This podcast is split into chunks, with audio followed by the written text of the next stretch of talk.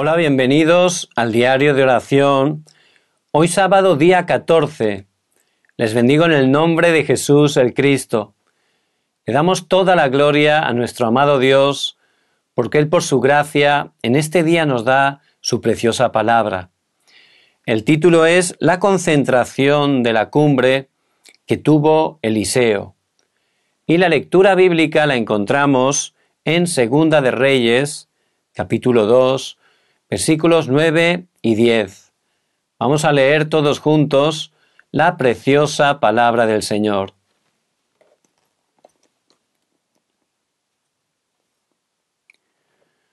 Cuando habían pasado, Elías dijo a Eliseo, Pide lo que quieras que haga por ti, antes que yo sea quitado de ti.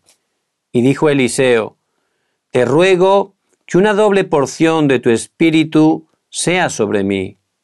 Él le dijo, Cosa difícil has perdido. Si me vieres cuando fuere quitado de ti, te será hecho así, mas si no, no.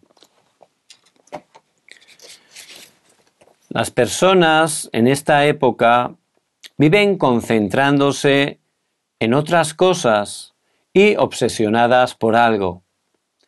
Sin embargo, nosotros debemos tener la concentración limitada en lo que Dios necesita de manera absoluta. Es porque debemos recibir la respuesta que nos hace comunicarnos con las 237 naciones mediante la oración. Y es que con este tipo de oración nos conectamos con el trono celestial. Ya que tenemos que recibir esta respuesta, Dios nos ha dado la palabra del pacto que trasciende el tiempo y el espacio. ¿Cuál es la respuesta que puede bloquear cualquier ataque de Satanás? Primer punto. El nuevo plan de Dios y los discípulos ocultos. Elías estaba cansado por las continuas guerras espirituales. En ese momento recibió la palabra en el monte de Dios que le enseñó el nuevo plan.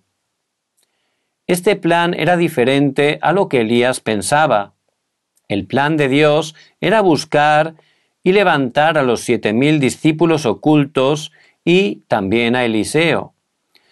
También Dios quiso levantar al rey para dar un cambio en el poder.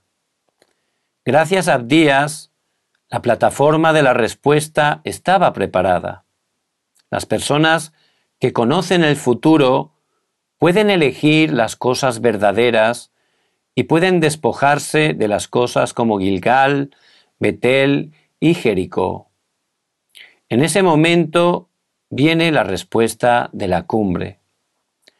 Segundo punto, la respuesta de la cumbre y el Dios de Abdías. Eliseo se despojó de lo que tenía que despojarse y se aferró al nuevo plan de Dios, por eso levantó como la cumbre espiritual. Dios envió los ejércitos celestiales que guardaban y protegían Dotán. La respuesta obvia vino sobre él, que tomó el pacto correcto y que salvaría el futuro correcto. Los grandes ejércitos de Siria invadieron, pero con el poder espiritual recibió la respuesta para prevalecer sin tener que luchar. También la devoción de Abdías se relacionó con los siete mil discípulos y el movimiento de Dotán.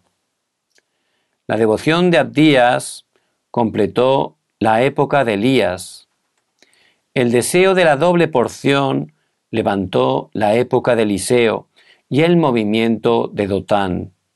Con estos hechos nuestra devoción también será así. Elías había sido utilizado grandemente por Dios en el Monte Carmelo. Dios le dio la victoria en esa batalla espiritual. Pero en ese momento dejó de aferrarse al pacto, fue engañado y huyó hasta el punto de estar debajo de un enebro orando que Dios le quitara la vida. Pero Dios envió los ángeles, lo alimentó y lo condujo al monte Oreb. Allí, a través de un silbo apacible, Dios le dio la palabra. Y realmente Elías, que pensaba incorrectamente que era al final, allí Dios a través de la palabra le mostró que era un nuevo comienzo, una nueva misión, un nuevo poder. Y ahí ciertamente pudo ver lo que Dios tenía preparado. Después, en ese tiempo de concentración, allí pudo realmente estar recibiendo la fuerza y la dirección de Dios. A través de él pudo traspasar el pacto a ese discípulo Eliseo, para que pudiera continuar este movimiento del Evangelio. Eliseo también se despojó de las cosas incorrectas, ni Jericó, ni Gilgal, ni Betel, nada de humanismo, nada de motivaciones, nada de buscar las cosas materiales, solo una doble porción del Espíritu. Él también, con esa concentración, Dios a través de él levantó ese movimiento de Dotán, donde tuvieron victoria sin pelear, donde incluso salvaron a sus enemigos. Por eso que en este día puedan experimentar esa concentración de la cumbre, ese tiempo de concentrarnos en el pacto eterno de Jesús el Cristo que ha consumado todo, de estar orando, tomando el pacto para experimentar ciertamente las obras del reino de Dios y esa llenura del Espíritu Santo para levantarnos como testigos. Vamos a orar.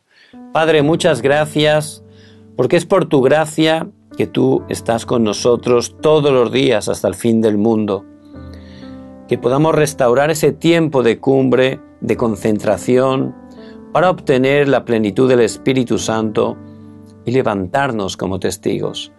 Padre, quebrantamos todo el poder de la oscuridad que se opone y oramos en el nombre de Jesucristo. Amén.